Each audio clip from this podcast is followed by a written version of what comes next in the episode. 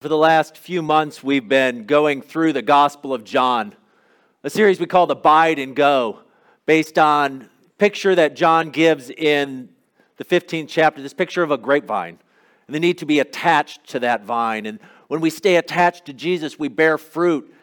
And one of those bearing fruits, one of the things we do as we bear fruit is to go, to go into the world, to share his good news. And so, one way we talked about it was this idea of participation in the mission of God that God sent his son this best known verse from the uh, from John, John 3:16, for God so what? Loved the world that he sent his son. And so this picture of God sending his son, and so we participate in that. So we heard from John chapter 17. There, and this was Jesus near the end of his life. He's praying for his followers, and he's saying, Just as I was sent, so I'm sending you. And then he does that again later in after his resurrection. He comes to his disciples. He says, Just as I was sent, so I send you. And so it's this picture of Jesus was sent. Why? Because God loved the world. And what was Jesus sent to do? To share that love with others, to invite others into that love. And so then Jesus says to his followers, just as I was sent, so I'm sending you. So we're sent out of Jesus' love for the world, and we're sent to do what? To share that love with the world around us. And so, for the next couple weeks, we're going to be thinking about how practically we can do that. So, this is going to be a little bit different than some of my other messages. We're not going to be spend quite as much time going through every verse, but we're going to focus a little more on kind of day to day activities, practical things we can do as we think about sharing the love of God with other people. How can we share that love? And so the word we often use is evangelism for that. And that's one of those words that we just kind of get afraid, we worry about, we feel guilty. But I want to say fear is normal. It's a part of it because if we think about it, when do you get afraid? You get afraid when you're doing something that's important, something that you're worried about.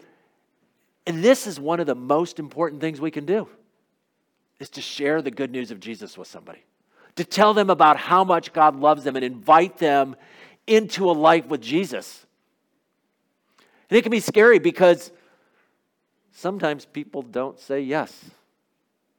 Sometimes they don't say no. And so we're going to be looking at a picture of maybe a way we can do this. We've used other patterns before, but what I want to do over the next couple weeks, this week and next week, is use some material from a book by uh, Don Everts and Doug Schaupp. Uh, they're both work at InterVarsity. InterVarsity is a parachurch organization that works on college campuses.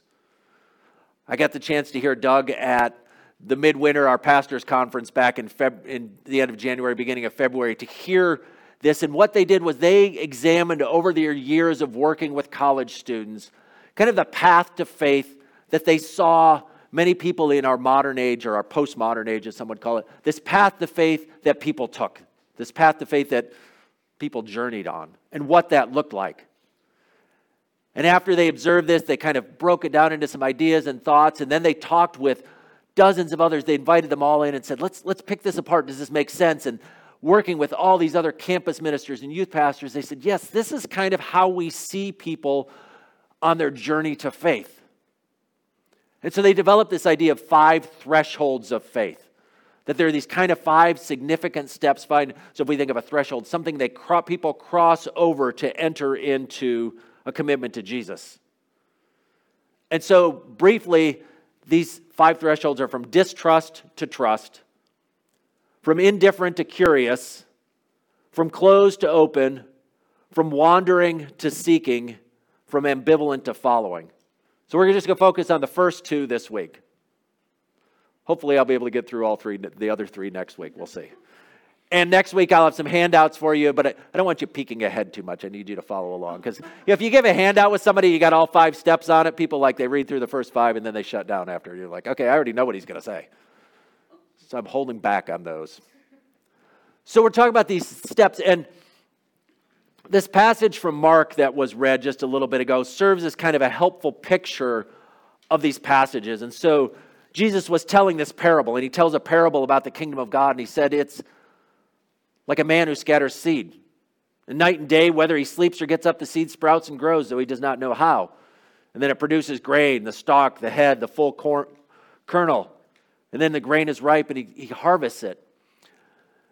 And as Jesus is describing this, notice a couple things that happens as he describes this process because he's not talking about seeds. I mean, he's talking about seeds, but what's he? He's talking about the kingdom of God. He's talking about people's faith. And a couple of things that happen in it. One is it's mysterious. So he says, This is what the man scatters seed night and day, whether he sleeps or not, seed sprouts and grows, though he does not know how. So there's something mysterious going on in this process, in the same way that people's path to faith is mysterious. It doesn't always make sense. We can't necessarily nail it down and say, this is exactly what's happening. There's something mysterious going on. And part of that is because what's at work is God's Holy Spirit inside of people. It's not a formula. We like formulas in church. When Christian bookstores used to exist, I would go to them and I would see, and there'd be this big, long category of books, and you'd see them in all the different sections. There'd be a section on evangelism, a section on prayers. And many of them had things like the five steps to, the seven ways, the six. And the implication sometimes is here's these five things you do, and then if you do those, this will happen. And sometimes we think of the path to faith this way that it's this formula. And what Jesus is saying here in this picture is this path to faith is mysterious, that we kind of have a picture of it, but we're not really sure how. And many of you had that same in your journey to faith. You're like, well, I, I was there and then I was here, and you're maybe not even sure how you got from one phase to the next phase, one step to the next step, one threshold to the next. But Jesus also says it's not only mysterious, it's organic. In other words, there are similar seasons. There's the seed, there's the head, there's this pathway. And so, just the same way Everts and saw these distinct patterns of ways, and there's this season of growth, there's characteristics. And so, as we think about those, what, it, what might we learn from that? First thing we might learn is that the, that the fact that people go through these different stages and different thresholds means that evangelism can't be just a one trick thing. Sometimes we think of evangelism. Here's what I do to get somebody to follow Jesus. Well, just as a farmer, when you have a seed in the ground, you do different things when it's a seed in the ground to when it's a sprout to when it's getting higher. There are different ways you take care of it, different ways you nurture it to move it to the next stage. And so, in the same way, if you meet someone who doesn't know anything about the Bible, who's never heard anything about Jesus, you might approach that differently than maybe somebody who grew up in church and now has kind of wandered away, or maybe somebody who's familiar with it. So each one of those different places a different way. And it also helps us to think about sharing our faith as not simply an on off. Sometimes we think, like, okay, people are unsaved, they're saved, and we just kind of flip the switch, boop, you know, move from here to here. But in reality, it's more of a it's a journey. It's this progress. And so, like the farmer, we recognize we start where people are, we read what they need, and then we know where to take them. All right, so first threshold was from distrust to trust.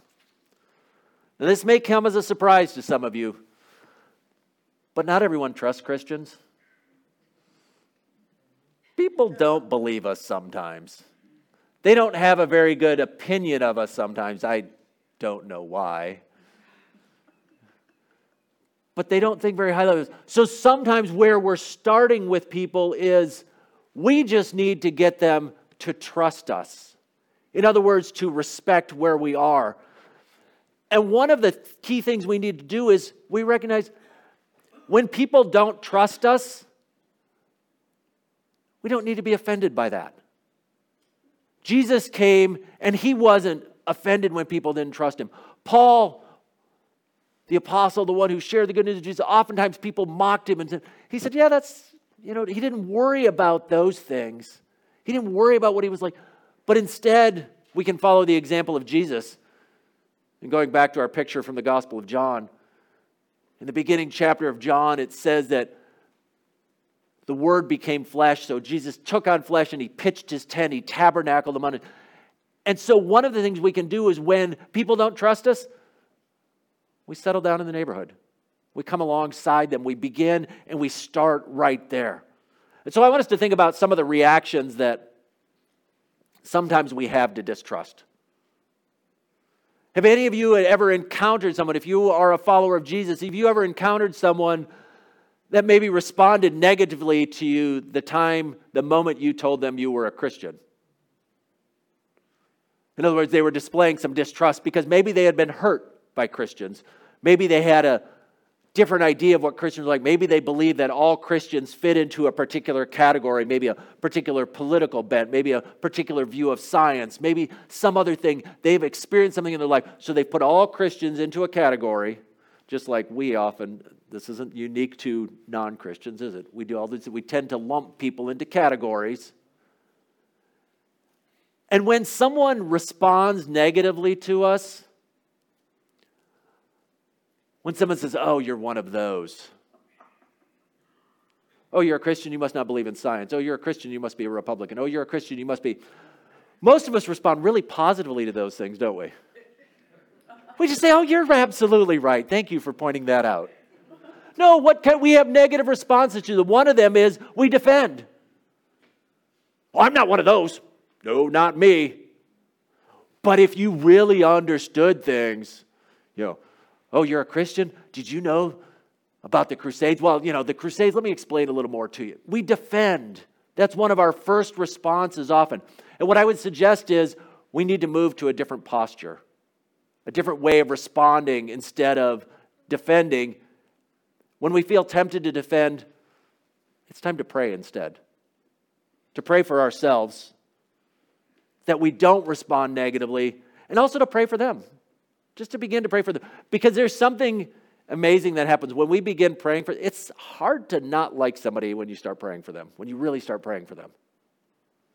I mean, sometimes our praise, prayers might start off a little bit, God, you just really need to do. But after a while, we begin to pray and we begin to get in the heart of God and we begin to do that. So rather than defend, we pray. Second thing is, we sometimes get bruised. We get a little hurt when somebody distrusts us. Oh, why, why would you not believe me? I can't believe I'm being treated this way. We get offended. And so, what we can do instead is we can begin to learn. When we're tempted to feel bruised and offended, you know, maybe try and figure out where's that coming from? Why, why do they have that perspective?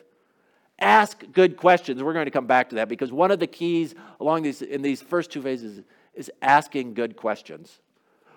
And this is where we often think of sharing our faith as mainly us talking. And so we come up, we, we have our little, we have our plan and we have our little our tract, we have our, our diagram, we have our proposal we're going to go through, and somebody starts talking about Jesus, like, wait a minute, wait a minute, here it goes. I've got my presentation for you, and you pull out your slideshow and you start walking them through the much better sometimes is to begin asking questions. And in the same way, when we get bruised, when we get offended, to ask questions, to learn. Other thing, and this one probably fits me best, is when I think somebody doesn't like me or they're bothered by me, I just avoid them. I mean, that's the easy way. It's like, okay, you know what? They don't like me, why bother? Hey, if you're going to talk to me that way, I got plenty of other people out there. There are 7 billion other people in the world I can be around right now. The kingdom posture, the po- Jesus posture, is instead to begin to bond. Remember that picture of Jesus? What did Jesus do? He pitched his tent in the neighborhood. Jesus was often around people that didn't like him. And he didn't just move away, he, he moved in and he stayed around with them. Fourth thing, fourth response we often have is we judge people. Sometimes, right? We kind of point the finger back. You know, they say, oh, well, you know, you Christians are like this. like, oh, really? Uh, us? What about you atheists, you godless people? Don't you know that? And so we flip it around and we start judging. And if you're listening to these, you're thinking, those probably don't go over real well, do they? You defend, you bruise, you avoid, you judge. Well, maybe what we do is we affirm them. You think, wait a minute, they're, they're offended me, am I going to affirm them? You don't affirm everything they say, but find something good in what they say. Paul, in the 17th chapter of Acts, there's this time where he's with these people and he says, he says, hey, you recognize certain things. You recognize this unknown God. And so you find something in them to affirm and you point to that. Doesn't mean you affirm everything about what a person does or a person believes or says, but you find something to affirm. Last one is very similar. It's, we just argue. We just rev it up. We're like, oh, oh yeah, well, here's my argument. I've got, I've been studying, and so you think that about God? Here's my 15 reasons why you're wrong. Here's my 37 defenses of the faith. We're going to back with the cosmological argument first. But instead, maybe what we do is we welcome them. Jesus often uses, he says, Come and see. We invite them into our lives. And so, what I want us to think, think about so the five reactions often to distrust are we defend, we bruise, we avoid, we judge, we argue. And so, one thing you might do is just spend some time thinking about which one is my common response? I already told you mine is like, I just avoid. That's me. But maybe you have a different response.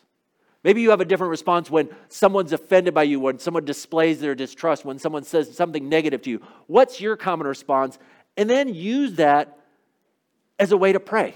Remember, again, God is involved in this whole process. We can begin to pray for help because God wants us to be able to do this. God desires to help us. And so pray for help. Say, God, I just avoid people when I'm bothered by it. Can you help me to be like Jesus and move in the neighborhood? Can you help me not to avoid them, but to find ways to be around them?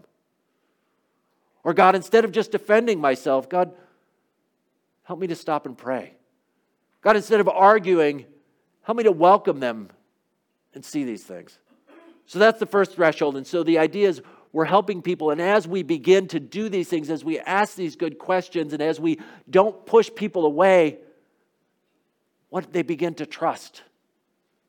And they move from that stage of distrust to trust. They move from that stage where they don't trust any Christians to begin like, they may not trust a lot of other Christians, but they begin to trust you.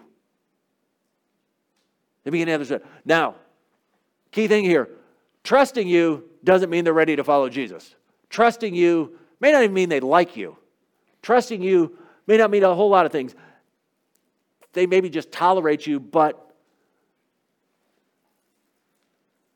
they're curious now. And so this next stage is indifferent to curious.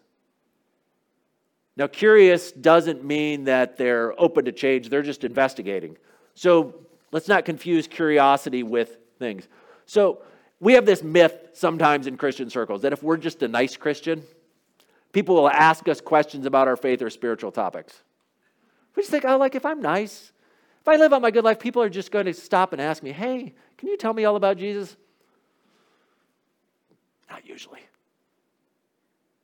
Sometimes, maybe, but not often the case. So, what we need to do to move people from indifferent to curious is we have to provoke curiosity. I would invite you sometimes to read through the Gospels, the four Gospels Matthew, Mark, Luke, John, these stories of Jesus, and notice how many times he answered questions. I think like three. He was asked like over 100 questions. He answered three of them. And he asked a couple hundred questions. Because questions, what? Invite curiosity. They invite us to start to wonder.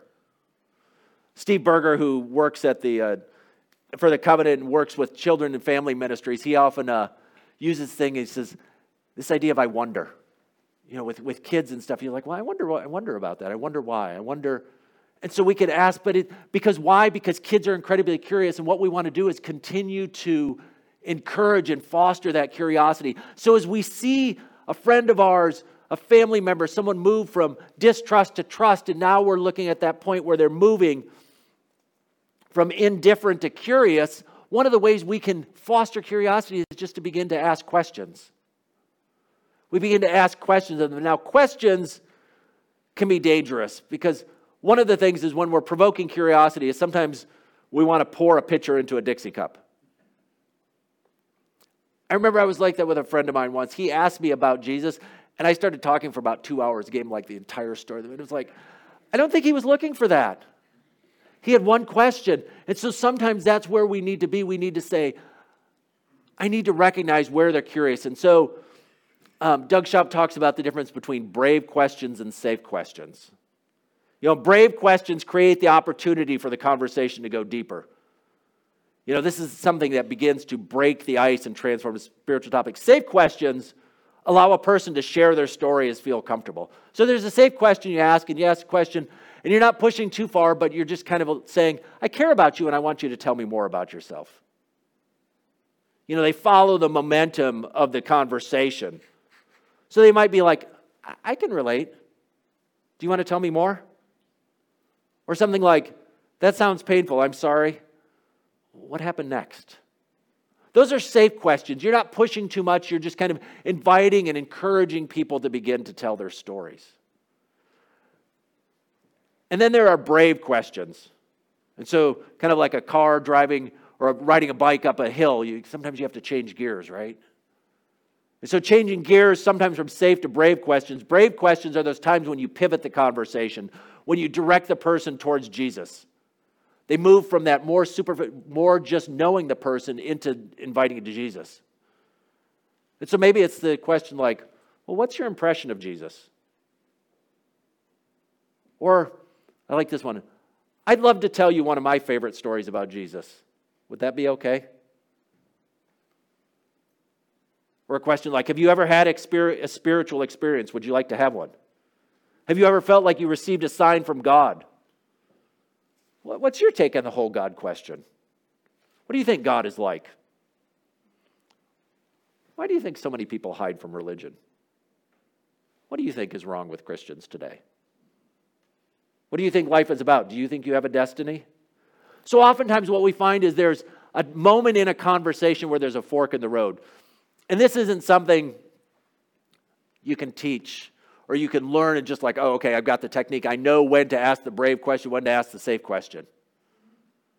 It comes with experience. It comes with knowing, like, okay, am I ready? And it's, it's a matter of listening to the person, and it's a matter of, like, sometimes you get the question wrong. Sometimes you, you choose wrong, but it's beginning to pay attention. And as we do this more and more, we learn and we begin to know people. We say, okay, here's the moment to go a little bit deeper. Here's the moment where we're just going to work on knowing a little bit. Because questions and again, asking questions, I read off some questions there. If you ask a question, ask a question.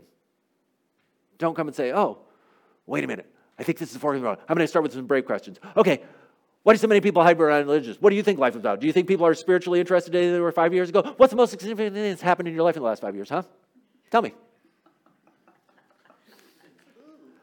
No, the battery of questions, the barrage of questions isn't the way. You, you ask a question, and then here's the secret.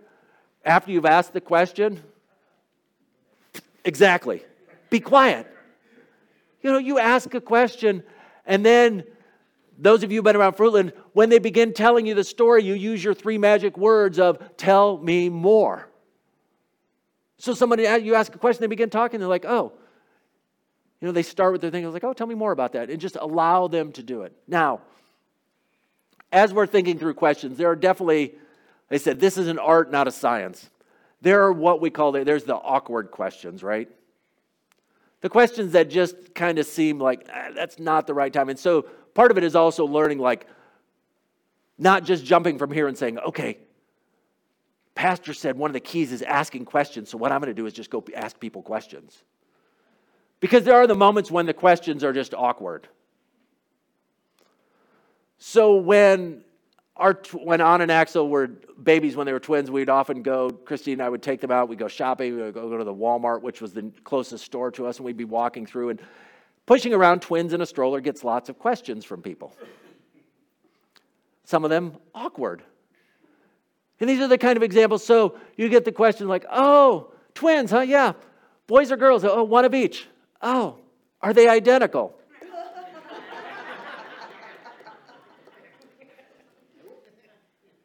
That was a little bit awkward. Not so awkward as the time I was standing in line and had the twins there, and woman in front of me turned. She says, "Oh, twins. Were they conceived naturally, or did you use fertilization?"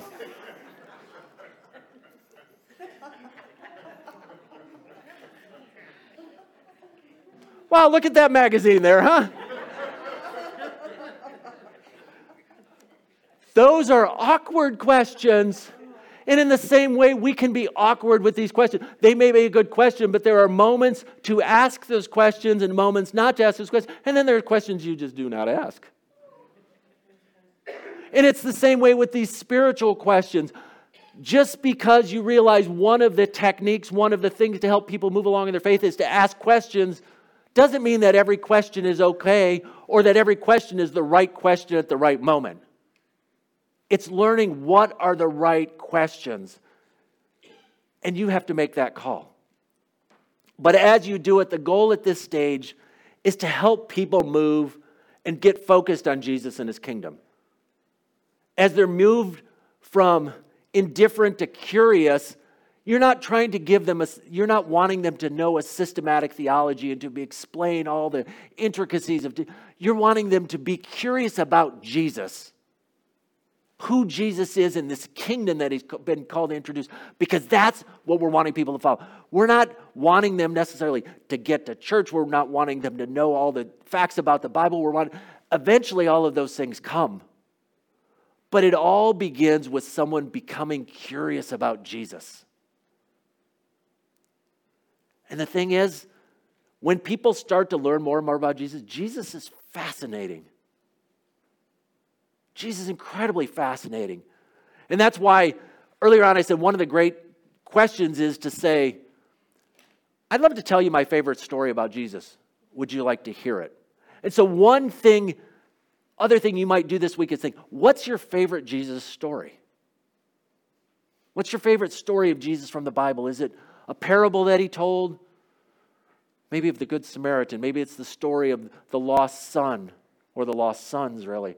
Maybe it's the time when he stops in a crowd and heals a woman. Maybe it's the time when he raises a widow's daughter. Maybe it's the time when he is with Mary and Martha. Maybe it's the time when he looks down from the cross and says, This is your mother, this is your son. Maybe it's the time when he looks at Peter and says, You know, do you love me, Peter? Whatever those stories are, what's your favorite Jesus story? Because there's something in that story that attracts you about to Jesus. There's something in that story that says, wow, Jesus is incredible. Jesus is so loving. Jesus is so smart. Jesus is just so amazing, and I want to know him more. There's something about that story that affects me. And if it affects me, it might affect someone else. So you might say, hey, in the midst of a conversation and someone's talking about it and they're, they're kind of talking bad about Christians, says, well, you know, would you mind if I told you a Jesus story, my favorite Jesus story? And if they say, Yeah, say, Hey, so the Bible, and then you might say, Why? There was this time where Jesus was walking through a crowd and somebody reached out and touched him and he stopped. And that story just touches me because it didn't matter all these other things. Jesus wasn't pressed by all the things of the world. What mattered to him was that moment. And in that moment, there was somebody who needed him. And in that moment, Jesus stopped and he turned and he, he saw this woman, this woman who had been cast out by society, this woman who nobody else paid attention to, this woman that people were paid away. And he stopped everything else. He wasn't worried about what the crowds thought. He wasn't worried about this other person who needed him right now and right then, this important person named Jairus who had lots of money and had a daughter who was desperately sick. He wasn't worried about that. What he was worried about was this woman right there who needed him. And it's my favorite Jesus story because it tells me that Jesus is the one who will stop and all the other things don't matter. And in that moment, what matters is the one person. What matters is the one person, and that's me. And that's one of my favorite Jesus stories. And see, so what you've started to do is invite that person to move from indifferent to curious because all of a sudden they're like, wow, that's what Jesus is like? Now, they're not necessarily ready to jump on the Jesus bandwagon. But they're moving to that point, they're like, oh, now I'm curious. I want to know more. I want to know more about this Jesus. Maybe they say, well, how do I learn more about this Jesus? And you say, well, you know, we could read the Bible together, or I could give you a Bible and you could start reading and, you know, start reading some of these stories.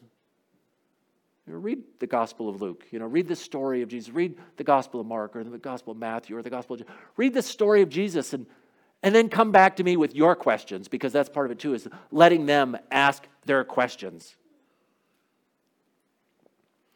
So we move from these two thresholds that we're going to finish with for today from distrust to trust and from indifferent to curious. So what i would invite you to do this week i mean i've given you a couple possible things you might be doing is just start to think about the people in your life people that you want to see know Jesus? And I know I haven't introduced you to the other three thresholds. We mentioned them real quickly. But are there people in your life who are maybe one of those two?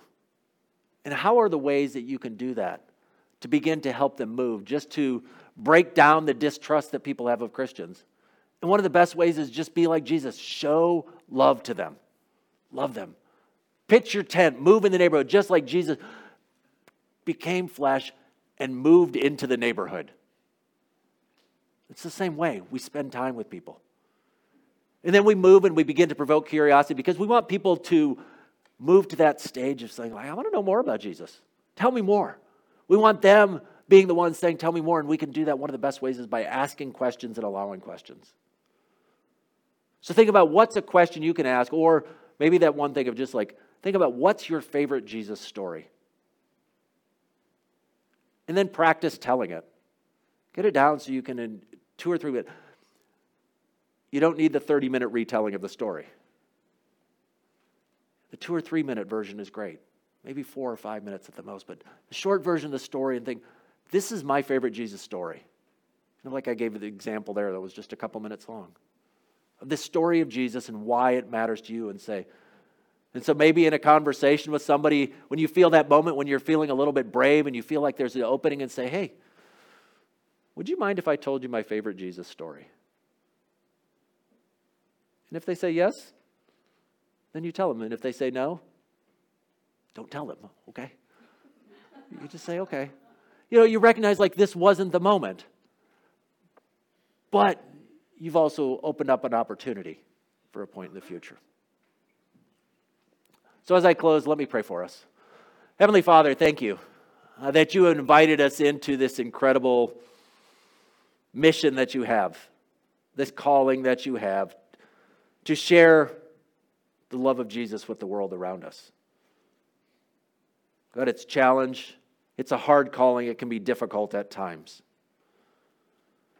But we pray that as we go through our week, as we encounter people wherever they may be, whatever stage, whatever threshold they may be at, that God, you would give us wisdom.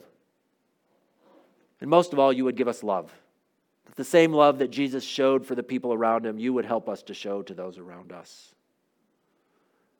Help us to be agents of your love in this world.